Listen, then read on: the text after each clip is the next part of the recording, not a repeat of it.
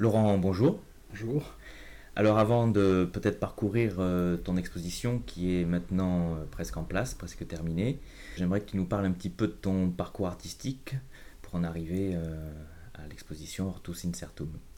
Eh bien, j'ai fait, fait des études artistiques, les Beaux-Arts de Bordeaux, voilà, pendant 5 ans où j'ai travaillé le son, la vidéo, l'édition aussi, donc le texte et puis euh, plus ponctuellement, euh, comment dire, de l'installation en général. Quand j'étais étudiant, en fait, j'ai commencé un travail de, aussi de, prise d'image à, partir de, notions euh, de pittoresque, de cadrage, enfin un petit peu inspiré de démarches comme celle de, Robert Smithson, par exemple. Voilà, et j'ai pu, comme ça, bah, développer des, séries de diapositives que je commentais, par exemple, comme il a pu le, faire voilà, puis je suis sorti donc des Beaux-Arts en 96. Et depuis, euh, j'ai eu un parcours d'exposition euh, surtout collective, euh, et notamment à partir de 99 avec le collectif Vous êtes ici, qui m'a amené jusqu'au lieu d'art à suivre. au cours de tes études justement, où tu as rencontré donc des artistes comme Smithson, peut-être d'autres artistes qui t'ont un mhm. peu intéressé, justement quel était ce, ce, désir premier en fait de travailler autour du, cadrage, du pittoresque, ton rapport à, la nature est né là en fait, à ce moment-là, euh, où tu as, eu un autre rapport plus enfin différent euh? bah, C'est vrai que c'est venu après le, après le travail aux beaux-arts, c'est-à-dire que c'est parti de cette réflexion sur euh, les notions de pittoresque. En effet, c'est vrai que j'aimais bien travailler avec des notions comme ça, qui étaient un peu comme des outils. le, dictionnaire, historique de langue française, c'était un outil superbe par rapport à ça, parce que voilà, la notion de pittoresque, de parcours, de projet, etc., ça, fait des associations d'idées qui sont assez euh, utiles pour des, pour des projets. Et donc euh, c'est vrai que c'est passé euh, par exemple par la venue de Dan Graham, dont le travail m'a impressionné, intéressé.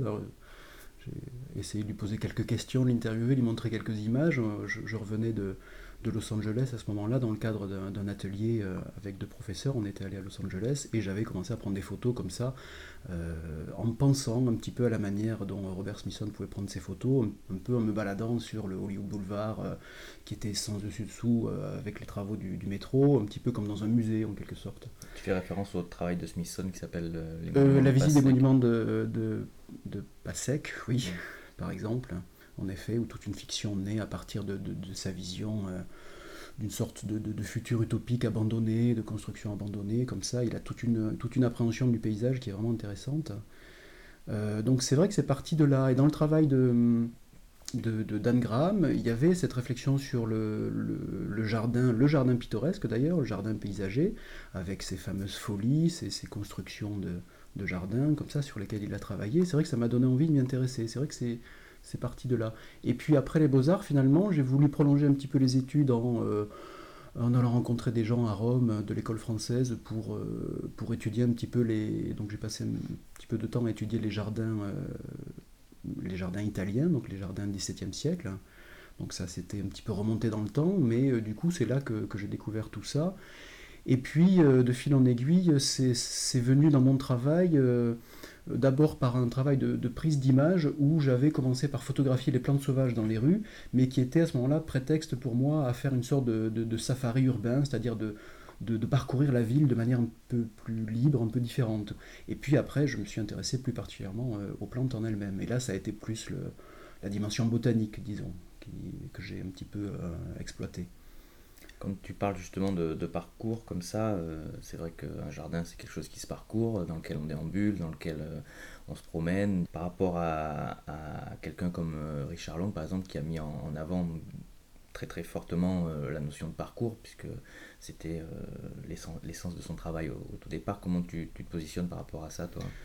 En tout cas, dans mes, dans mes premières expériences, je parle d'expérience parce que c'est devenu quelquefois des, des, travaux ultérieurement. Je pense par exemple à une, une sorte de, de, parcours que j'avais fait à un moment donné, que j'avais fait, euh, avec euh, un, bon, ça passait par la prise de vue. Là, c'était l'idée de me laisser guider par des images et de déambuler dans la ville comme ça de manière imprévue.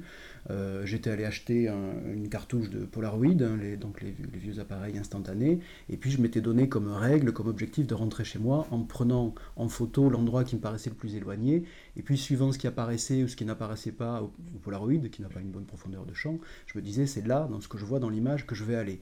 Et du coup, je m'étais laissé comme ça, euh, guider par, les, par ces images assez insignifiantes en, elles-mêmes. Euh, voilà, et, j'avais fait un détour de trois heures pour rentrer chez moi, j'avais découvert la ville autrement. Quoi. Donc ça, c'était une expérience comme ça qui, que plus tard j'ai eu l'occasion de, présenter. Euh, en racontant un petit peu les anecdotes qui montaient, donc en racontant, en racontant cette, un peu cette aventure comme ça. Euh, donc c'est quelque chose en effet qui dès le départ est, était important pour moi. Euh, c'est pas quelque chose que, que j'exploite directement ou que j'expérimente ces, ces temps-ci, mais c'est toujours présent quoi. C'est-à-dire un regard un petit peu différent sur les choses qui passe forcément par une, à un moment par une, peu une, une volonté au moins de prise de liberté par rapport au trajet tout tracé quoi sans parler peut-être de contraintes, mais c'est justement, euh, tu, te crées en fait des, des, points de vue à, expérimenter et à, et à, mettre en place, et tu les donnes aussi euh, souvent dans des installations ou, des pièces que tu réalises à expérimenter aux spectateurs aussi. Oui, j'aime bien cette idée d'expérimenter quelque chose et puis de le proposer. Euh, bah, par exemple, la balade, c'est vrai que la première exposition que j'avais, à laquelle j'avais participé avec le collectif Vous êtes ici, euh, c'était bah, pas très loin du quartier d'Ansouti d'ailleurs, mais c'était à, partir du lieu d'exposition, euh, proposer aux gens d'aller voir ailleurs et d'effectuer la balade que j'avais moi-même faite auparavant pour identifier, euh, étiqueter les plantes sauvages dans le quartier. Quoi. Euh, donc ça c'est vrai que c'est souvent sous cette forme comme ça d'invitation ou euh, sur la place Mabi, euh, à l'occasion d'une autre exposition avec le collectif, aménager une sorte de, petit jardin botanique à l'endroit d'un sanichien. Bon voilà, ça devenait un lieu de rencontre et puis il y avait comme ça un va-et-vient entre le lieu d'exposition et, cet espace-là.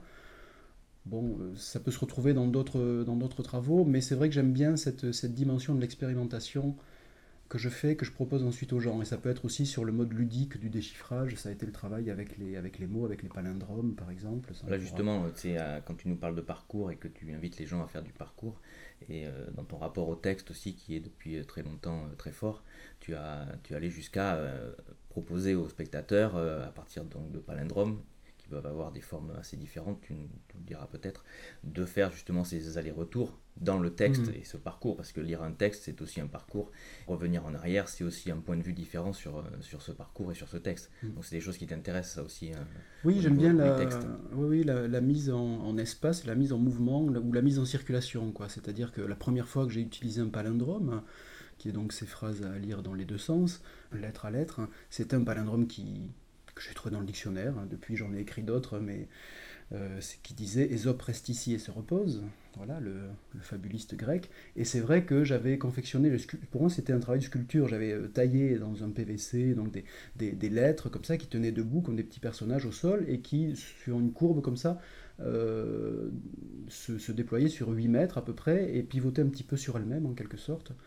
Et, du coup, ça proposait aux, visiteurs vraiment euh, de, jouer à trouver le point de vue, qu'il n'y avait pas de point de vue idéal pour tout lire, mais vraiment à circuler, enjamber les lettres, tourner autour pour déjà se prêter au jeu du déchiffrage, ce qui n'était pas évident, et puis euh, donc ensuite circuler. Donc c'est vrai que j'aime bien, c'est pour ça que on, va être amené à en parler, je pense, mais que les jardins historiques m'intéressent aussi, parce qu'il y, a ce rapport à la littérature et au texte. C'est vraiment... Euh, une mise en parallèle du mouvement physique et du mouvement euh, intellectuel, mental euh, ou imaginaire. C'est ça qui m'intéresse bien. Justement, ça me fait penser à la proposition que tu avais faite euh, lors d'un séjour en Bulgarie, une résidence, ou à partir d'une citation de Montaigne qui justement mettait en avant cela, si tu peux nous la, Nous, la dire. Ben, mon esprit ne va si les jambes ne l'agitent. Hein, et c'est tout à fait ça. C'est Montaigne exprimait l'idée donc il avait besoin de marcher pour penser et ça se retrouve chez beaucoup de, de, philosophes finalement. Enfin, oui, c'est. Ben, je pense qu'après que chacun a un petit peu son, rapport particulier à, à ce, à ce phénomène-là, mais c'est quand même quelque chose euh, qui me semble intéressant d'interroger. Alors justement, c'est un parcours que tu proposes aux spectateurs euh, pour cette exposition à suivre, euh, Hortus Incertum. Et notamment, on va peut-être commencer par parler de la pièce qui est quand même la plus visible quand on rentre dans l'exposition, dans qui est la pièce Climax, et qui parle justement des jardins. Oui, alors euh, c'est en effet la pièce qui euh, prend le plus d'espace dans, dans, toute l'exposition. Alors en fait, il s'agit de, de l'agrandissement par projection d'un dessin du XVIIe siècle hein, français de Jean Lepôtre. Alors Jean Lepôtre, c'est pas André Le Nôtre, mais c'était un contemporain. Et Jean Lepôtre, c'était quelqu'un euh, qui a passé pratiquement toute sa vie, son frère était architecte du roi, à réaliser sous forme de gravure des catalogues de répertoires de formes ornementales comme ça pour l'architecture et le jardin notamment, dont celle-ci, dont ce dessin-là. Donc j'ai voulu en donner une sorte de projection en volume, enfin de, de, traduction plastique. Alors ça consistait donc en une projection sur un matériau euh, simple, c'est du bois, c'est assez fin, euh, qui est par la suite peint. En fait, donc ça représente une sorte de parterre euh, du, jardin, vraiment du jardin classique à la française, et chaque module, chaque partie, comment dire, en côtoie une autre dans un équilibre d'ensemble particulier, dans une composition d'ensemble. Alors là, j'en ai fait du coup de ces, comment dire, de ces différentes parties qui normalement auraient dû être plantées, là pour le coup, voilà, en tant que jardin, des sortes de mobilier. Chaque, chaque forme devient une sorte de petite table avec des, donc des pieds de 20 cm de hauteur.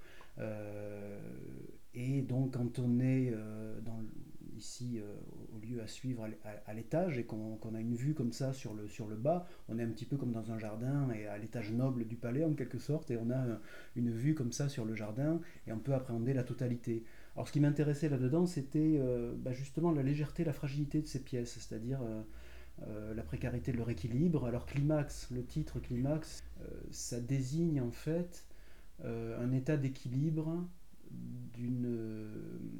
d'un biotope, enfin d'un milieu naturel donné. Voilà. Et ce qui m'intéressait, c'était justement comparer euh, ces équilibres naturels euh, aux équilibres des différents éléments d'une composition, donc là on est dans l'artistique et le culturel, et à ce sentiment d'harmonie que peuvent faire naître cette, ce type de composition. Finalement, à quoi ça tient? C'est très c'est très fragile aussi, comme les équilibres naturels, et à peu de choses près, euh, un coup de vent, et puis ces pièces-là pourraient tout à fait euh, euh, passer de, cet ordre-là à un désordre, à un chaos. voilà. Oui, c'est vrai que la pièce dans l'espace tel que tu l'as installée est très flottante en fait, puisqu'elle se trouve sur à peu près à 20, 25 cm à peu près du sol, c'est ça? Voilà. Et donc on a cette, cette impression qu'elle se décolle du sol, donc elle pourrait effectivement se déployer encore plus, ou alors qu'il pourrait arriver quelque chose d'imprévu. Oui, voilà, cette dimension de potentiel qui m'intéresse bien, c'est-à-dire que euh, on puisse imaginer une mise en mouvement, une mise en désordre de tout ça, mais qu'on puisse aussi visuellement finalement parcourir ce, cette espèce de puzzle comme ça, de labyrinthe que ça constitue, parce que ces formes, hein, du coup, donnent à voir leur, leur négatif, c'est-à-dire l'espace entre les formes dessine des lignes, des, des, arrondis, etc., enfin donc toute une composition. Euh, donc il y a toutes ces dimensions-là, et puis aussi le côté un petit peu... Euh, ludique, c'est-à-dire j'ai l'impression du coup d'avoir construit une sorte de, jeu pour enfants en grande échelle, hein, ou de jeu de société. Alors ça, le jeu de société, c'est vrai que ça me fait penser au fait que des jardins comme Versailles, par exemple, étaient une sorte de euh, d'enceinte dans laquelle Louis XIV pouvait avoir tous ses sujets réunis, il avait la main dessus, comme ça il les occupait à, diverses, euh, diverses choses, divers divertissements, loisiveté, comme ça, comme ça il complotait pas, et du coup euh, sujets étaient un peu comme des pions, comme ça, dans ce, dans ce vaste jardin. c'est vrai que ce jeu social, comme ça, euh, bon, la dimension de démonstration de pouvoir, évidemment, elle a toujours été dans ce type de jardin, que je prends en référence pour cette exposition. Donc, euh, mais justement, par rapport à la loisiveté, c'est tout le contraire que tu proposes dans l'exposition, puisque le spectateur euh, n'a à aucun moment le loisir d'être oisif dans, ton, dans tes bah, dispositifs. C'est justement là. Oui, c'est vrai. Enfin, moi, j'aime bien. Dans la notion de parcours que tu que hmm. as introduite tout à l'heure, dont tu as parlé, on n'a presque pas en tant que spectateur le, la possibilité de, rester oisif, puisqu'on est captivé, capturé à différents moments par, les dispositifs. Ben, c'est vrai que moi j'aime bien cette idée de proposer en tout cas la possibilité aux spectateurs d'une visite euh, active, hein, c'est vrai, c'est-à-dire que moi j'aime bien en général quand euh, euh, comment dire, les, pièces permettent au spectateur de faire un peu son travail, quoi, c'est-à-dire que ce soit en termes de déplacement physique, de recherche de points de vue, en termes d'imagination, d'interprétation multiples, et en même temps j'ai envie de, l'inviter aussi, ce spectateur, à vraiment à prendre du temps, euh, euh, à trouver son rythme à lui. et puis c'est vrai que du coup, quand on est en haut, qu'on regarde Climax en bas, par exemple, j'ai l'impression qu'il y a quand même, on peut s'accouder à la rambarde et puis se laisser aller une sorte de rêverie comme ça, parcourir des yeux ce, dessin. Et puis peut-être se livrer à une sorte de, contemplation, je sais pas, enfin c'est peut-être un grand mot, mais c'est c'est quelque chose que, qui m'intéresse bien et, dont j'ai envie de laisser la possibilité. Alors cette notion de, temps, elle ressort très fortement dans une autre pièce qui se trouve euh, suspendue au-dessus de, Climax, qui s'appelle L'Arbre Mort, et qui est euh, réalisée euh, à partir d'une rencontre que tu as faite avec un poète japonais qui écrit des haïkus, et à partir d'un haïku particulier. Oui, enfin, Kobayashi Issa a vécu au 19e siècle quand même. Et ça peut être une rencontre intellectuelle. Mais tout à fait. C'est vrai que. Euh, comment dire Bon, on va être amené à en parler, je pense, à, propos d'autres pièces, mais euh, cette dimension comme ça d'une prise de conscience de la fugacité de la vie, de l'éphémérité de des, belles choses comme ça qui s'offrent au regard. et puis cette mise en relation entre les toutes petites choses, le moindre insecte et puis le cosmos, donc tout ce qu'on trouve dans le haïku, donc ce poème court japonais, traditionnel, on pourrait dire, hein, mais qui se perpétue. Euh, c'est vrai que ce sont des choses qui m'intéressent. Alors là, c'est une, du coup, on passe dans un autre, euh, dans une autre référence, un autre univers. Mais en tout cas, le haïku euh, duquel je suis parti pour cette pièce est écrit donc par Kobayashi Issa et dit couvert de papillons, l'arbre mort est en fleurs. Voilà, donc là c'est au sens figuré du coup, mais c'est encore une fois cette idée que tout est affaire de point de vue. Quoi. Là du coup on décide, c'est assez optimiste comme vision des choses quand même. Justement tu pourrais nous décrire la pièce euh Alors il s'agit d'un arbre euh, qui, qui est assez, comment dire, qui a de belles proportions, mais qui n'est pas un gros, un gros, arbre, bon, assez gracile, assez graphique, comme ça, qui est entièrement recouvert de à peu près 300 papillons en papier, papillons bleus, découpés à la main. et il est comme envahi comme ça de papillons bleus et euh, du coup en effet on dirait qu'il est en fleurs ou en feuilles. Hein. Euh, et puis il est suspendu en l'air à peu près à un peu plus de 2 mètres du, sol, euh, un petit peu au-dessus de la pièce qui s'appelle climax, donc un peu comme une sorte de lustre comme ça. Là l'idée c'est que ben, les papillons du coup font s'envoler l'arbre. Hein. voilà.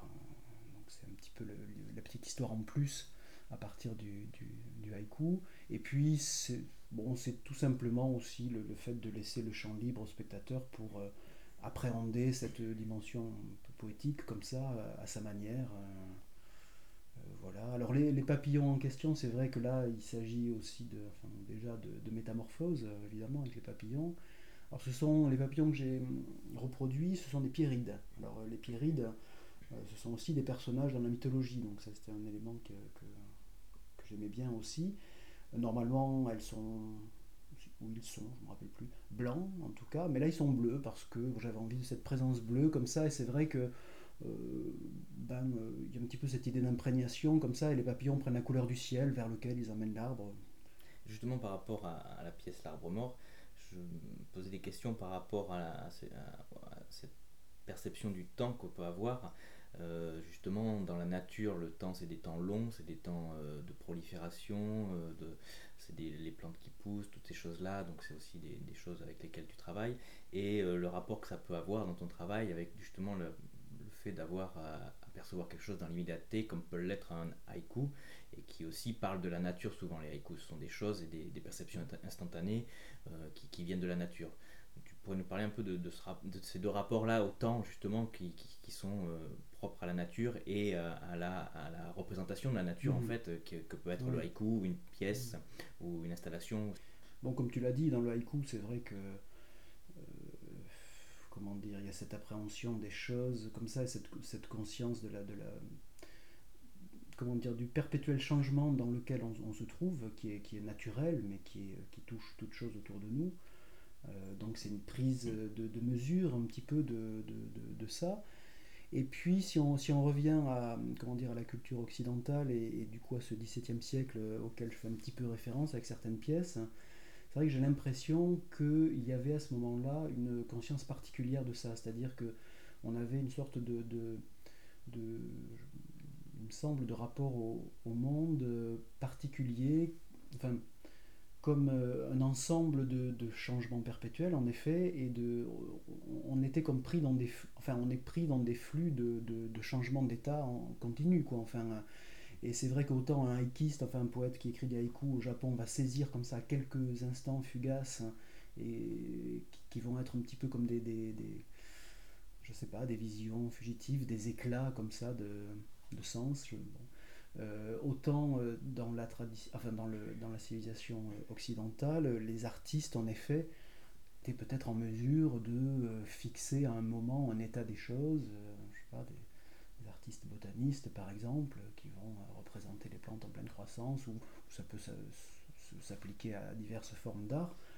Mais ça peut aussi, il me semble, rejoindre cette tradition du memento mori, qui, qui, a à voir aussi avec le paysage, enfin cette conscience comme ça que la vie est courte, qu'on est très peu de choses. et euh, Des choses qu'on retrouve dans, la, dans, les peintures, par exemple, de Nicolas Poussin ou de Claude Lorrain, dont on va parler justement à propos de la, la, pièce suivante qui se trouve à l'étage, euh, la pièce qui s'appelle Passage. Passage, oui. qui là euh, donc nous parle euh, vraiment de métamorphose, de transformation. Peux nous la décrire avant qu'on en parle un peu plus Alors sur 6 mètres de long et 2 et de mètres 30 de, de haut, il faut imaginer plus d'une centaine de, de, lattes de bois, enfin d'à peu près 8 cm de largeur, toutes, comment dire toute jointe et présentée un peu un petit peu pliée, c'est-à-dire un peu comme un accordéon comme ça, euh, de manière à euh, voir d'un côté une image et euh, quand on se déplace un petit peu, voir une autre image se constituer.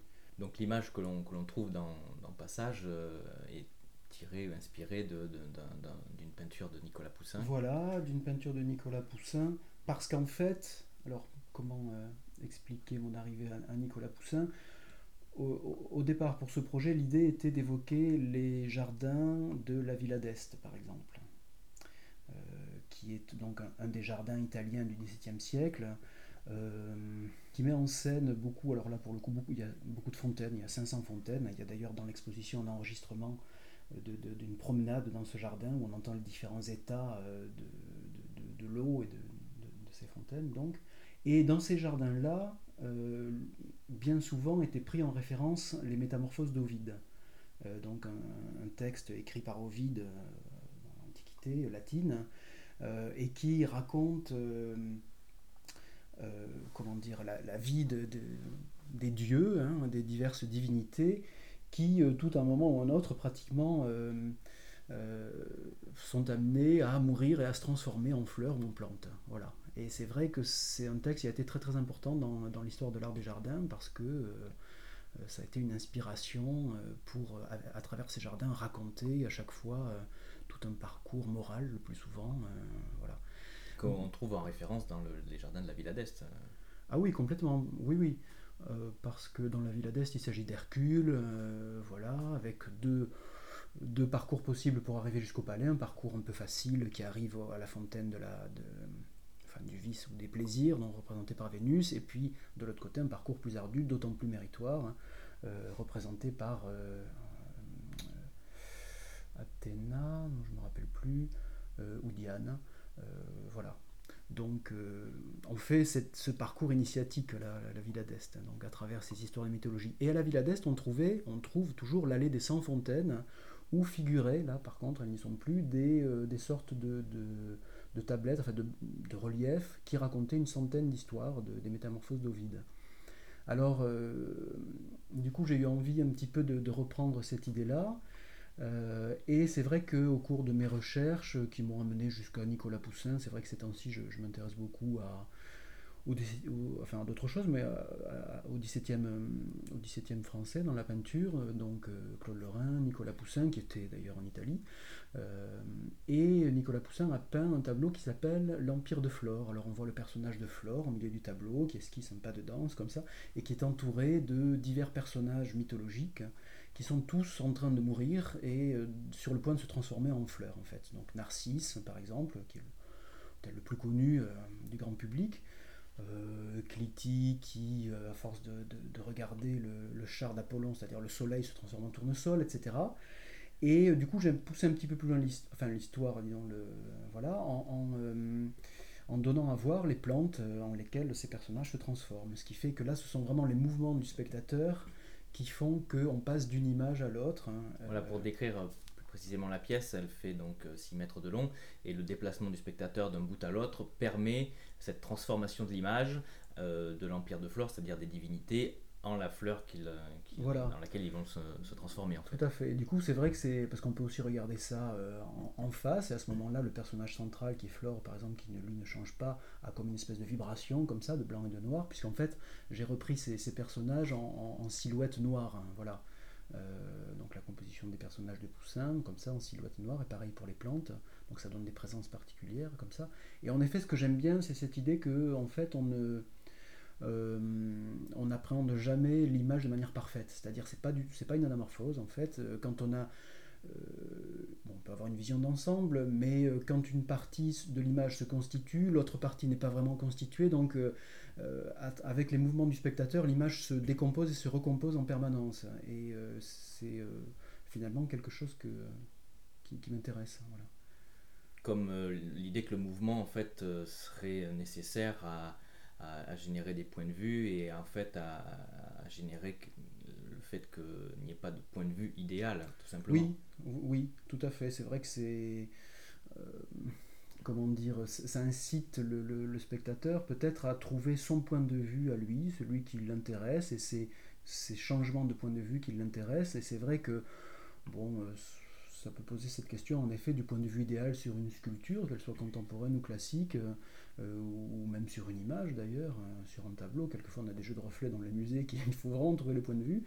Euh, et c'est vrai que ce point de vue idéal est un petit peu illusoire et utopique hein, en, somme. Donc euh, là on est vraiment confronté à cette, à cette image fuyante et difficilement, enfin qu'on peut appréhender avec difficulté finalement.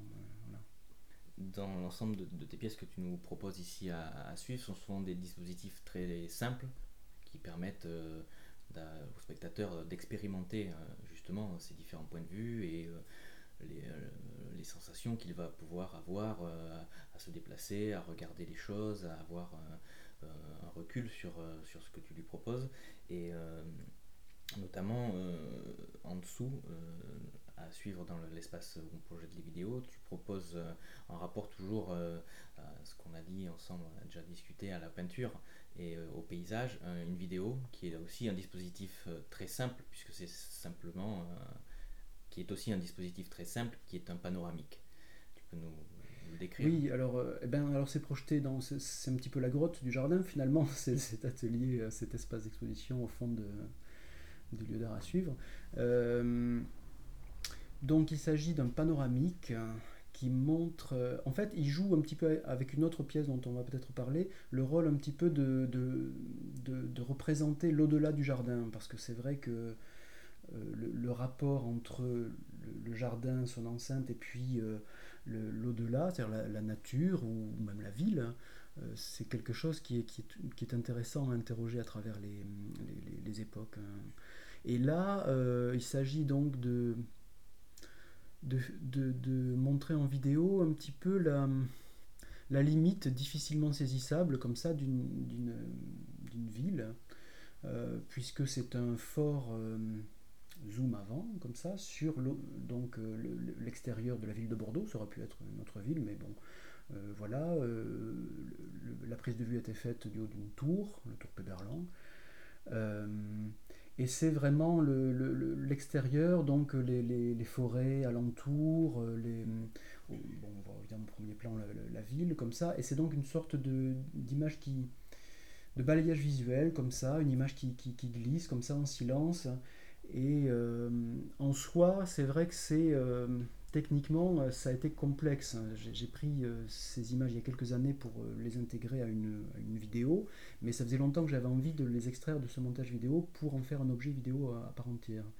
Et donc ce panoramique, pour obtenir un panoramique de 4 minutes, assez fluide, donc c'est un seul geste comme ça, voilà, il faut du bon matériel et puis il faut s'y prendre à plusieurs fois, quoi. donc ça a été déjà une aventure.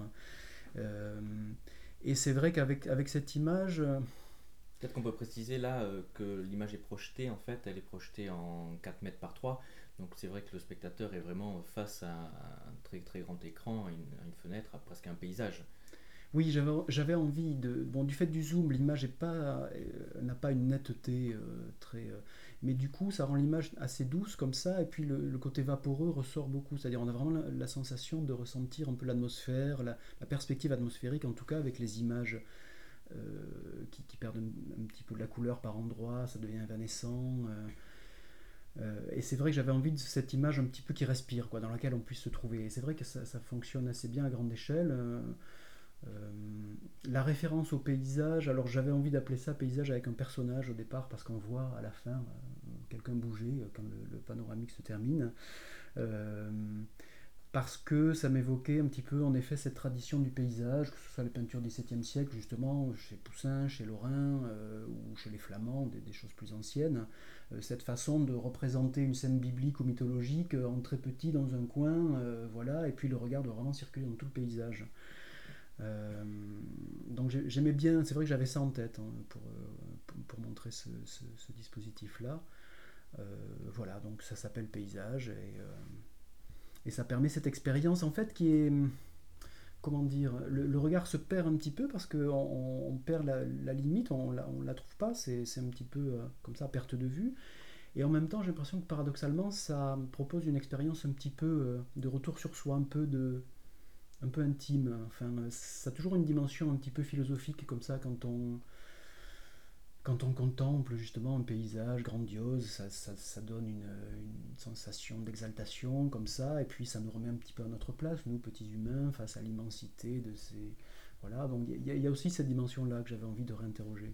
C'est vrai qu'il y a cette dimension où on est presque... On peut rester très très longtemps devant un paysage où il y a toujours matière à, à, vagabonder avec les yeux et aussi avec le corps, puisque le paysage en fait ne s'arrête jamais. On avance, il y a toujours le paysage devant soi, on a toujours l'horizon et on a cette perte de vue. Euh, et on a cette perte de vue euh, constante en fait. Et euh, donc. Pardon, et on a cette perte de vue en permanence, puisque l'horizon, au fur et à mesure où on avance, ben, lui aussi il avance, et on a toujours un point plus loin, toujours qui, qui, est presque inatteignable. Et euh, donc ça me fait penser à la pièce forêt, justement, où là, cette idée de perte, euh, justement, et d'horizon est amenée par une multiplication euh, des éléments. Tu peux nous la, décrire? Oui, alors, bon, là, là aussi, c'est un jeu sur l'échelle, sur finalement, parce que ça, cette pièce met en scène 111, pour être précis, petits arbres de... comment dire, utilisés en, modélisme, enfin pour des maquettes, voilà. Euh, et donc, euh, il s'agit d'une sorte de, boîte d'à peu près, une sorte de cube blanc, comme ça, de 60 par 60 cm à peu près, sur, sur des pieds, donc à 130 cm de hauteur en gros. Donc on, s'approche de cette pièce et on voit qu'on peut euh, donc voir ce qui, se trouve à l'intérieur par le dessus. Donc voilà.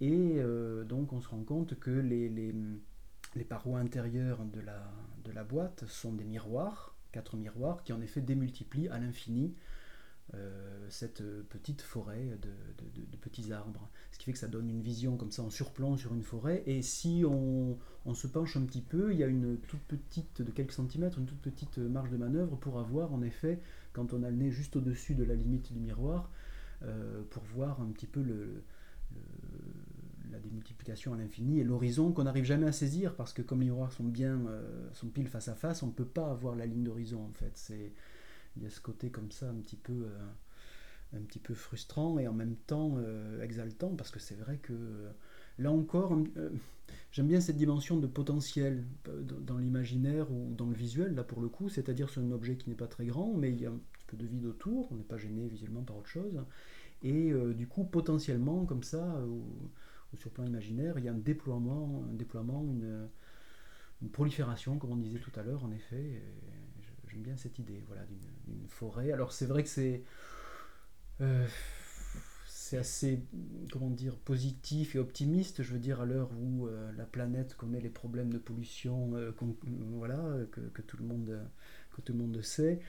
ça constitue une espèce de reforestation comme ça, un peu idéale. C'est une sorte de, rêve, pourquoi pas. Et en même temps, ça peut être un petit peu inquiétant aussi, quoi. Une forêt à perte de vue, c'est ça a quand même un caractère. Moi, j'aime bien en fait qu'on puisse projeter dans cette forêt son imaginaire et ses histoires. Par exemple, moi, c'est vrai que ça m'évoque par, le, songe de Polyphile, qui est un récit du alors, 15e siècle, euh, qui a beaucoup influencé euh, l'art des jardins, justement. C'est l'histoire d'un parcours initiatique de Polyphile qui euh, part à la recherche de Polia, sa bien-aimée, qui est une, sorte d'incarnation de la sagesse, de la philosophie, et il traverse plein d'épreuves, notamment une grande forêt inquiétante, comme ça. Donc voilà, moi par exemple, ça m'évoque ça, mais ça peut évoquer toute autre chose. Enfin, je, veux dire, la forêt, dans toutes les civilisations et à toute période, a eu un fort, fort pouvoir symbolique. Enfin, soit c'est rassurant, soit c'est inquiétant. Enfin. Justement, à propos de, prolifération et, euh, des formes naturelles donc euh, qu'ont la nature, euh, la prolifération c'est l'état naturel presque de, des plantes, puisque si on les laisse aller, mhm. elles vont prendre le dessus sur tout ce qui existe d'autre en fait. Et je voulais un petit peu t'interroger sur cette notion à la fois de forme naturelle et de forme artificielle puisque je sais que tu es impliqué dans tout un travail autour de la, biodiversité, toutes ces choses-là. Mhm. Et alors, entre le fait de produire des formes artificielles qui parlent de formes naturelles, et euh, donc voilà, je voulais savoir un petit peu quelle était ta, mhm. position par rapport à, ça, euh, et, aux temps qui sont différents aussi dans la, dans la prolifération euh, à la fois des œuvres d'art, mhm. des installations, du parcours et la prolifération du végétal. Euh, bon, c'est assez euh, complexe et puis c'est vrai qu'il y a plein de façons de, de, de, prendre, de se poser la question, mais euh, comment dire En tout cas, alors pour, pour ce qui concerne la biodiversité, c'est vrai que je dois dire que je travaille avec une association d'éducation à l'environnement. Et avec ma collègue ethnobotaniste, c'est vrai qu'on a un travail comme ça de sensibilisation euh, à la biodiversité, à la nature spontanée, à la nature sauvage en ville par exemple, euh, voilà, et à euh, une sorte de dimension de, responsabilité éco-citoyenne. On en parle de plus en plus, heureusement. Ensuite, pour ce qui concerne l'artificiel et le, et le naturel, ben, ça me renvoie, bon, une fois encore, je vais, faire le détour par cette référence au, jardin historique, hein, parce que ce qui m'intéresse principalement dans ces jardins, c'est que, euh, autant on a parlé tout à l'heure de Dan Graham, et quelquefois au sujet de ces installations, il est question de, de présence intensifiée, c'est-à-dire quand euh, un public se trouve face à un autre public et qui se joue des choses comme ça. Finalement, dans, les jardins de, ces périodes-là, il y avait vraiment euh, un travail de constitution d'un lieu au sens fort du terme, c'est-à-dire que ces jardins sollicitaient une sorte de, il me semble, de présence un peu totale, j'ai envie de dire. C'est-à-dire qu'on était sollicité tant sur le plan de l'imaginaire, de l'intellectuel, que du sensible. Évidemment, tous les sens euh, sont sollicités. À ces périodes, on conçoit même une sorte d'idée de troisième nature, c'est-à-dire euh, il y a d'une part la nature euh, sauvage, hein, la nature domestiquée par l'homme, bon voilà, l'agriculture, et puis ces, ces, jardins, donc cette nature artistique, où on ne, quelquefois on ne sait pas trop distinguer ce qui est l'œuvre de l'homme ou l'œuvre de la nature. Hein. Et ce, jeu comme ça, un petit peu de tromperie euh, euh, amusante, était, très pratiqué. Tu me le disais précédemment justement que dans ces jardins, l'idée c'était quand même d'accompagner la nature. Euh, oui, tout à fait. C'est vrai que bon, pour, pour, reparler par exemple de la pièce qui s'appelle Climax, elle prend donc comme source un dessin de jardin versaillais, on va dire, enfin un jardin classique où tout est réglé. Qui a, ces jardins ont vraiment la réputation auprès du grand public de, de contrôle et de maîtrise absolue de la nature. Bon, c'est vrai, mais à l'époque, il me semble que euh, on considérait les choses autrement et on pensait vraiment faire œuvre avec la nature, donc ce qui est quand même autre chose. Euh, c'est vrai que maintenant on retrouve ça dans le moindre pavillon de banlieue où il s'agit d'avoir son béton vert en gros et ses murs verts, euh, enfin végétaux, et c'est devenu ça. Mais, mais au, départ c'est quand même beaucoup plus fort que ça et beaucoup plus profond. Enfin, et là c'est vrai qu'il y a cette, c'est pas une réponse, mais enfin c'en est quand même un élément, c'est-à-dire il y a une sorte d'équilibre là pour le coup qui est trouvé entre le naturel et l'artificiel, avec, dans une sorte de jeu permanent. quoi. Euh, peut-être plus dans les, dans les jardins italiens, par exemple, avec ces jeux avec les fontaines, où malgré l'ordre général, on pouvait se retrouver dans un recoin et avoir des surprises comme ça d'un coup, avec des automates, etc. Euh, il y a peut-être plus cette dimension ludique dans les jardins italiens. Euh, mais enfin, quand même, c'est, j'ai l'impression de trouver des, des sortes d'équivalents de fonctionnement de la nature, justement, mais dans l'art, quoi. Enfin, Peut-être que l'art est un moyen d'en faire comprendre les, mécanismes ou d'en faire ressentir la durée, justement, par ses parcours, par toutes ces circulations. Bon, euh, bon et à côté de ça, il y a aussi euh, ben, le jardin contemporain, le jardin en mouvement, tel que peut le, promouvoir euh, un paysagiste comme Gilles Clément. et Gilles Clément a aussi parlé de cette notion d'art involontaire, par exemple. Alors là, on rejoint un peu Robert Smithson, qui photographiait des paysages industriels un peu comme, comme un musée en plein air en quelque sorte, avec un regard particulier sur les choses. Gilles Clément aussi développe un petit peu ça avec cette idée euh, d'avoir un regard particulier sur quelquefois des formes naturelles euh, qui font art. C'est vrai que c'est un petit peu rassurant, ou ça fait marcher, ça fait fonctionner un petit peu notre esprit et nos sens du coup. Euh, voilà, ça, ça ressemble à, quelque chose qui porte une intention euh, humaine. Euh, voilà. Du coup, toutes ces, toutes ces choses-là sont, sont, intéressantes à questionner, en effet. Mais par exemple, de tes propositions, enfin toutes celles que j'ai vues jusqu'à maintenant, n'ont jamais eu à voir avec le land art, par exemple. Non, euh, ou quand il s'est agi quelquefois de mettre en forme en extérieur un jeu avec les mots, avec des palindromes par exemple.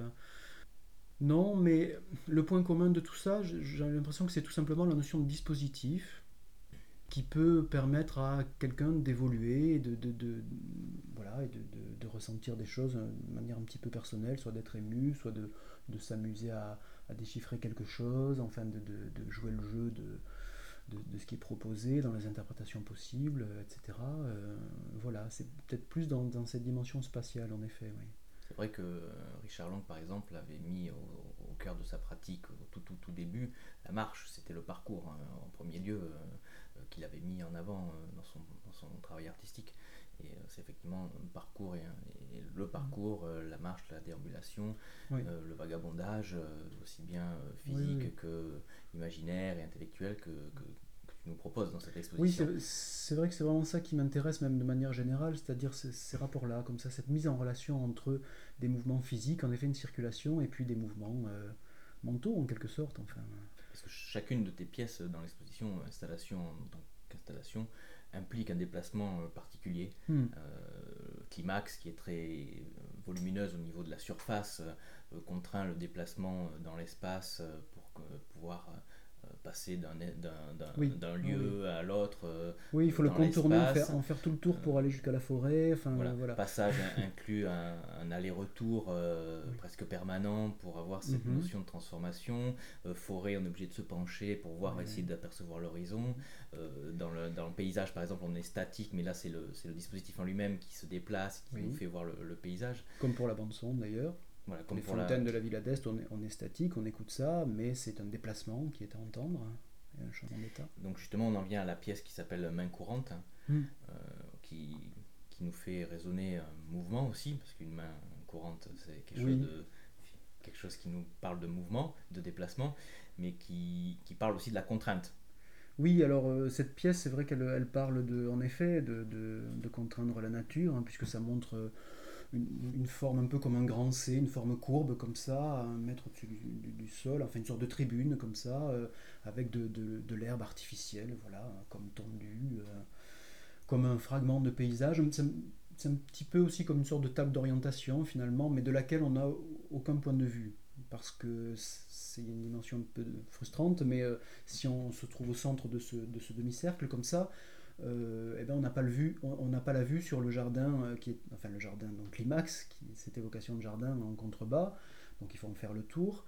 Et en même temps, cette idée que c'est une forme, oui, qu'on peut parcourir de la main, main courante, j'avais envie que ça suggère un petit peu ça, un peu comme un mini paysage, comme ça. Puis avec cette, euh, aussi cette dimension, par la référence à la, table d'orientation, un peu comme dans Forêt, à un au-delà possible. Et on peut imaginer en effet que du coup, ça concerne si c'était une table d'orientation, un paysage qui serait complètement vert, comme ça, que de l'herbe partout, je sais pas. Et puis ça s'appelle main courante parce que main courante c'est un terme, un terme juridique. Euh, alors je crois que c'est un journal de bord aussi, presque on m'a dit. Mais en tout cas le terme juridique c'est une, un avertissement, une mise en garde avant de porter plainte. Hein, voilà.